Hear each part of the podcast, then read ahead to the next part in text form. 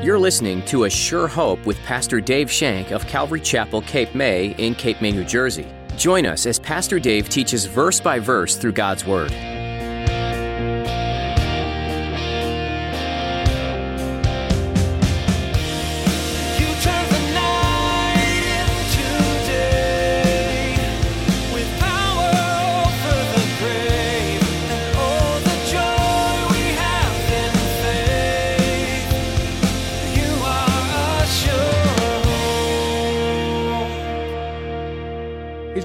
Going to introduce us to the helper, the comforter. The one, if he goes to the Father, he's going to pray that the Father would send. He's going to tell them that. He's coming. And that's where your power will be. That's where the power is. They will not be left as orphans. Once he ascends to the Father, he's going to send them the power source. It was through the power of the Holy Spirit that the apostles worked miracles among the people. Folks, that same power is available today. The same power that rose Jesus from the grave is in you. As believers, we journey through this world against the current. It's a challenge, full of suffering and discomfort, but we aren't left to do it alone. As we'll be reminded in today's message from Pastor Dave, when Jesus returned to heaven, he sent a helper in the form of the Holy Spirit who works in and through us. Now, here's Pastor Dave in the book of John, chapter 14, as he begins his message The Privilege of Prayer.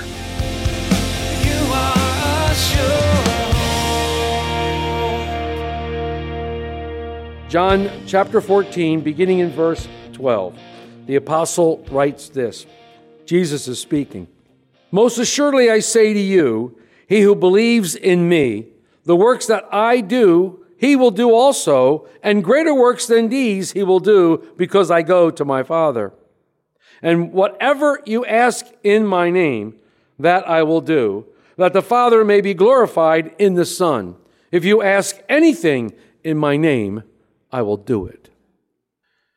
Have you ever really thought about or considered the privilege that has been given to us to come into the presence of Almighty God? To come into the presence of the Creator of the universe? To, to come into His presence and talk with Him? Have you ever really thought about that privilege? To me, it's staggering to say the least that me, sinful man, through the blood of Jesus Christ, would have an opportunity, the scripture says, to go boldly into the throne room of grace, seek mercy in time of need. Think about that. Boldly doesn't mean I come proudly and arrogantly, like deserve something. Boldly means simply means I come in awe, in respect, in reverence. I don't come presumptuously, but I come seeking Him. I come humbly in reverence, respect, and awe. Boldly means I can come constantly. Constantly coming into the throne room. I'm not given just one time a day or, or one time a month or whatever. I can come constantly into the throne room. Boldly means I can come without reservation. Not only do I have to reserve my spot, it's already reserved in heaven through Jesus Christ. But I can come without any hesitation or reservation, thinking, boy, should I go or shouldn't I go? When God is telling us, come, come. Boldly means I can come freely. I don't have to come with fancy words. Oh, most gracious Heavenly Father. I don't have to come with fancy, glorious words. I can just come as I am with the words I have, with the vernacular I use, and say, Lord, here I am, your servant. Help me. Boldly means I can come with confidence. Boldly means I can come with persistence. I know I've asked you this 567,000 times, Lord, but I need to ask you 567,001. Think about that. I mean, take a Selah moment and think about the privilege we have in prayer, what God has given us. And then once you get past that, what's even more incredible is that we come and we speak to him. He listens. He hears you when you speak to him, when you call upon his name. He listens to us and he hears us. God wants us to come and speak to him. He wants us to cast all our cares on him because of his great love and care that he has for each of us. Many times when I speak to people, they don't listen to me. And I have to be honest, sometimes when they speak to me, I don't listen to them either. But I am most confident that when I speak to God, He hears me. He hears me when I cry out to Him. And folks, it gets even better than that. Not, not only does He hear me when I call, but He answers me. He answers me in ways that I have never dreamed of. He answered me in ways that I couldn't even imagine how He would answer. He has promised to help me. He's promised to guide me. He's promised to provide for me. He's promised to never leave nor forsake me. And in today's verses, he's promised to do anything that I may ask, I may ask if I ask in faith, believing. If I ask believing in him. This is nothing more than amazing to me that God has allowed me this great privilege. It is amazing to me. Any time of the day, any time of the night, I can open up my heart to Him. He is always readily available. Sadly, many of us don't take advantage of this privilege. Many of us don't take advantage of this privilege. Many of us come only in times of great need. Should we pray? Has it come to that? Instead of our first resort, it becomes our last resort. Scripture says we have not because we ask not. What's even sadder, in my opinion, is many take this privilege and treat it as a religious work, something they must do. And then they believe that after they've prayed a time, they expect a merit badge. Well, I prayed an hour. How come he didn't answer my prayer? They expect that all of a sudden they're going to be rewarded for their effort. Prayer should never be looked at as a chore. Prayer should never be looked at as a chore. It should be looked at as a means of communication with God, a, means of communication with your Creator. Prayer is a means of fellowship with the Father, which is one thing you were saved for. You were saved to have fellowship with Him. Our sin blocked our fellowship with Him. We couldn't come to Him because of our sin. Jesus has set us free from that slavery of sin, and now we have fellowship with the Father. We receive this by His blood. Someone once said, quote, prayer comes from not gritting your teeth, but from falling in love. I like that. God loves me so much that He has given me this incredible privilege, a privilege that I should not take lightly. This is what Jesus is explaining to His disciples. And as we have been studying, Jesus has been preparing His disciples for a world without Him physically. He had told them that He was leaving, He was going back to the Father. And now they were extremely upset and full of grief. Their minds were concerned about what would happen to them. What's going to happen to us if you leave? They were afraid. He had been their support. They relied on him for every single thing you can think of, and now they're going to be left alone, so they thought. And they would be easy prey to those who were persecuting Jesus. They would be easy prey, they thought. So they were fearful. So Jesus is trying to calm them down. He's trying to quell their fear. And he asked them to believe in him, to have faith in him, so their hearts wouldn't be troubled. He told them, I'm coming back. I'll come back to get you. He was telling his disciples that in addition to the hope of an eternity in heaven with him and the Father, in addition to understanding the nature of the Father, which, by the way, Jesus revealed perfectly, in addition to those things, you've been given this great privilege of prayer that you can speak to us at any time you want. So, this is where we pick up this morning. Believe it or not, Jesus is still answering Philip when Philip said, Show us the Father. Jesus is still in that mode of answering Philip. We studied that for the last several weeks. Jesus said, If you've seen me, you've seen the Father. Do you not believe that I and the Father are one? He is in me and I am in him. The words I speak are not my own. The works I do are not my own. And then he commanded them to believe upon him only for the words or the works, but they were to believe upon him, cling to, trust, hope in him. And then he makes another remarkable statement that those who would believe upon him would do works that he did and even greater works because he's going to the Father. Look at verse 12. Most assuredly, I say to you, he who believes in me, and I got to stop there for a minute. Notice it said, He who believes in me. This entire little passage is based on those who believe in Jesus. That's the key, believing in Jesus, this entire passage. So, he who believes in me, the works that I do, he will do also. And greater works than these he will do because I go to my Father. As I said, Jesus is trying to relieve the fear of the disciples. Yes, I'm leaving. But as one commentator said, disciples, you haven't been fired. Your work is going to continue. It's going to continue on in a different way. In fact, it's going to be so much better. You're going to not only do the things that I've done and you've seen me do, but you're going to do even greater than these. Wow. Not only would the work continue, but you're going to do greater. Why? Because I'm going to the Father. Now, he's setting them up for the Holy Spirit. You can see it coming. He's setting them up for the Holy Spirit. We're going to talk about that in a minute. But he had been encouraging their faith all along. And he continues to tell them, believe in me. Remember what the word believe in him means? It means to cling to, to trust in, to put all your faith in, to put all your hope in, to rely on Him. Why? Because of the words you've heard and the works you've seen. I think John, in my opinion, got this better than any of them. I think John got this better than any of them because and he writes in his first epistle in 1 John the very first three verses. Let me read them to you. Listen to what John's saying in the very first three verses of his epistle. John writes this John 1 1 to 3. 1 John 1 to 3.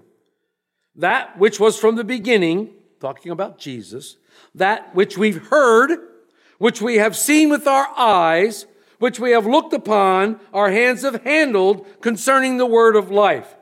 The life was manifested, and we have seen and bear witness and declare to you that eternal life, which was with the Father and was manifested to us, that which we've seen and heard, we declare to you. And that truly also you may have fellowship with us, and truly our fellowship is with the Father and with His Son, Jesus Christ. Do you hear His words?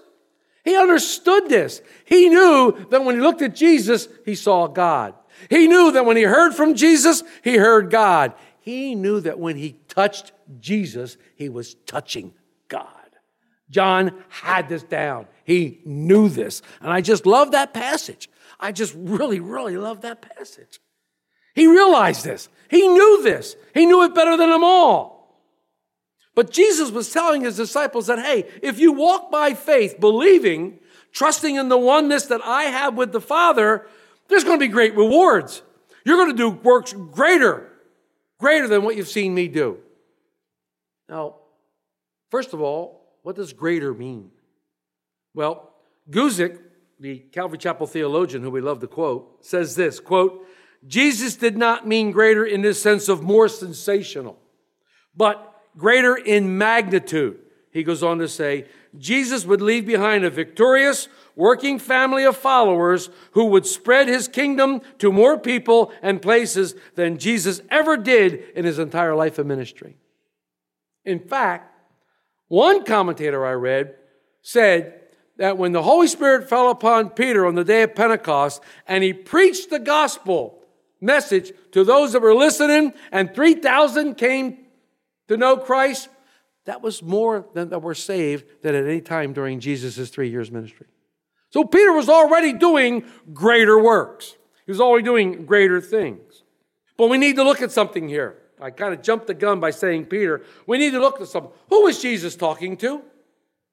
He wasn't standing on the mountain talking to the multitude. You're going to do greater works. He wasn't standing there talking to them. He was talking to who? The 11 that were left in the room. He was talking to his disciples. He was talking to the inner circle. In fact, when Paul wrote to the Corinthian church, he said one of the qualifications for discipleship or apostle was signs and wonders. He says in 2 Corinthians 2, uh, 12, 12, truly the signs of an apostle were accomplished among you with all perseverance and signs, wonders, and mighty deeds. Now, before we jump to conclusions that are unscriptural, you must note that there were miracles done by others in the book of Acts. Stephen. Stephen did great signs and wonders. Others did great signs and wonders. In the book of Acts, we need to find that indeed works that were done were Jesus. What did they do? The lame walked, the deaf heard, the dead were raised in Christ. So the question remains that we have to ask ourselves are the days of miracles over? Have the days of miracles ended with the apostolic age? I see nothing in Scripture that would support that. I see absolutely nothing in Scripture that would support the fact that the death of the last apostle would bring the ends of the miraculous works of Jesus. In fact, just the opposite is true. History of the church reports miracles that were done from time to time, miracles that had happened. And even today, we've had scattered miracles throughout our lives. The fact that we do not see evidence of them necessar- doesn't necessarily mean that they don't happen anymore. So let me ask you another question Where's the problem?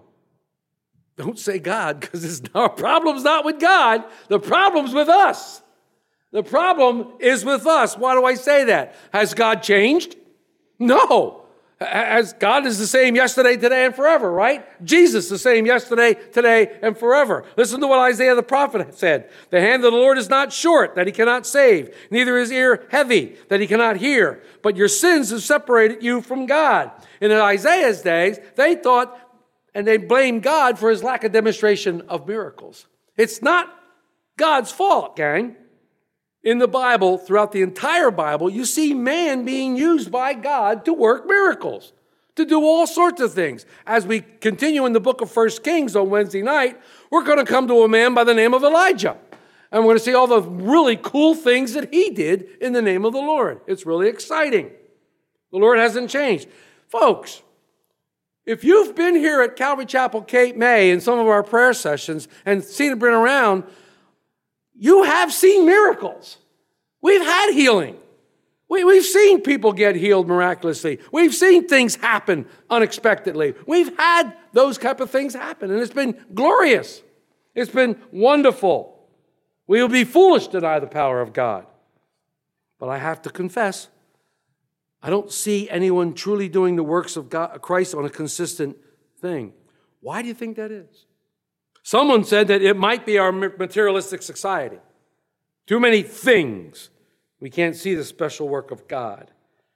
It could be possibly that there's no one that God would trust with the gifts. It might be that. I don't know. He knows the pride that's in our hearts. And He knows that if we had a certain gift, we might boast about it. I mean, if we saw someone get healed, were we automatically going to have a healing service and stand up to fact and say, be healed? I don't know. Or would we run into the hospital and heal everybody in the hospital? That would be great. That would be wonderful. But I believe in healing. I believe the Holy Spirit heals. I believe that's a gift of the Holy Spirit. I believe it's prevalent today. But how many people, Christians, Christian leaders, Christian men, women, have taken upon themselves to use this for illegal and illicit gain? How many? Why were we told that we were going to do greater works? Why did Jesus say, You're going to do greater works than me? Because I'm going to the Father. What is it about going to the Father that means we are doing creative works? Well, next week, when we get to 15, 17, and 15, 16, 17, and 18, Jesus is going to introduce us to the third part of the Trinity. He's going to introduce us to the Holy Spirit. The third part of the Trinity. He's going to introduce us to the helper, the comforter. The one, if he goes to the Father, he's going to pray that the Father would send. He's going to tell them that. He's coming. And that's where your power will be. That's where the power is. They will not be left as orphans. Once he ascends to the Father, he's going to send them the power sword. It was through the power of the Holy Spirit that the apostles worked miracles among the people. Folks, that same power is available today. The same power that rose Jesus from the grave is in you. And that power of the Holy Spirit is available today to keep those works moving. But we ask amiss, but we ask wrongly. As we look at verses 13 and 14, Jesus is going to explain this beautiful privilege of prayer. Let's read. And remember, he who believes is going to do greater works than me because they go to the Father. And, talking about the believer, Whatever you ask in my name, that I will do, that the Father may be glorified to the, in the Son. If you ask anything in my name, I will do it. Jesus tells us that by prayer we can walk in victory, the victory that he purchased for us on the cross. We can walk in Jesus as Jesus walked. How did Jesus walk? Total one with the Father. We can walk total one with Jesus total one with the Father, and in total oneness with the Holy Spirit. Jesus is going to pray for that in chapter 17 when he prays for us, that we would be one. Total oneness. Then we will have victory. But our prayers are limited by the whatever. And now remember, it's not the whatever. It's whatever you pray for, whatever you ask. These things are revealed to us where? In God's Word. The whatevers are revealed to us in God's word. How about the anything? It's revealed to us in God's word. What does Paul say in Ephesians 3? I love this in Ephesians 3, and many, many of you can quote it, and many of you quote it to me. Now, to him who is able to do exceedingly abundantly above all that we can ask or think according to the power that works in us. The power that works in us is what? The Holy Spirit. But he's not giving us carte blanche. The controlling element is what? What is the controlling element here? In my name. So, oh Lord, please give me that beautiful Lamborghini that I wanted. And I pray this in Jesus' name. That's not what he's saying. That's not what he's saying. He's not saying that. Why? Because we have to know God's name. We have to know His nature. We have to know what He is, who He is, what He wants to do. God answers prayer to honor His name. Therefore, prayer must be in His will. Prayer is not conforming God to our will, it's conforming us to His will. Perfect example. Come on, what's the perfect example? Jesus in the Garden of Gethsemane. Jesus is in the Garden of Gethsemane. What did he pray? Lord, Lord, if it be your will, take this cup from me. Nevertheless, not my will, but your will. We pray in the will of God. When it comes to prayer, no request is out of line, provided that it's God's will. Look at 1 John again in 1 John 5 14 and 15. Listen to what again the apostle says. Now, this is the, in 1 John 5 14, now this is the confidence that we have in him. That if we ask anything according to his will, he hears us. And we know that he hears us, whatever we ask. We know that we have the petitions that we have asked of him. If we ask anything according to his will. The purpose of prayer, the secret power of prayer is to ask those things which are in God's will. Someone shout out to me the perfect will of God according to Scripture. Yeah, that all would come to the knowledge of Jesus, that all would come to repentance, that none would perish. That's the perfect will of God. That's the perfect will of God. You are sure. We'd love to keep studying the Word of God with you again next time on A Sure Hope. In the meantime, we invite you to learn more about this program by visiting our website, ASureHopeRadio.com. There, you'll find our archive of previous messages from Pastor Dave Shank, available to listen to, download, or even share with your friends and family, all free of charge. Just look under the Messages tab. You can listen to additional teachings from this series in John or jump to another book of the Bible. Each book gives some useful insight into God's plan for you and the world you live in. We trust that A Sure Hope is an encouraging program for you, and if you're without a church family, we'd love for you to join us. If you happen to be in the Cape May area, we'd love to meet you in person for a time of worship and Bible study right here at Calvary Chapel, Cape May. We meet weekly on Sunday at 10 a.m., and you can find all the information you need by visiting ASureHopeRadio.com. If you live further away or are unable to come in person, we understand. And we'd still love for you to be a part of our church family virtually. You can join us for church online through Facebook Live and on YouTube. Just follow the links that are available at ASureHopeRadio.com. And don't forget to like and subscribe to keep up to date with the latest information. That's all the time we have for today. Thanks for joining us for this edition of A Sure Hope.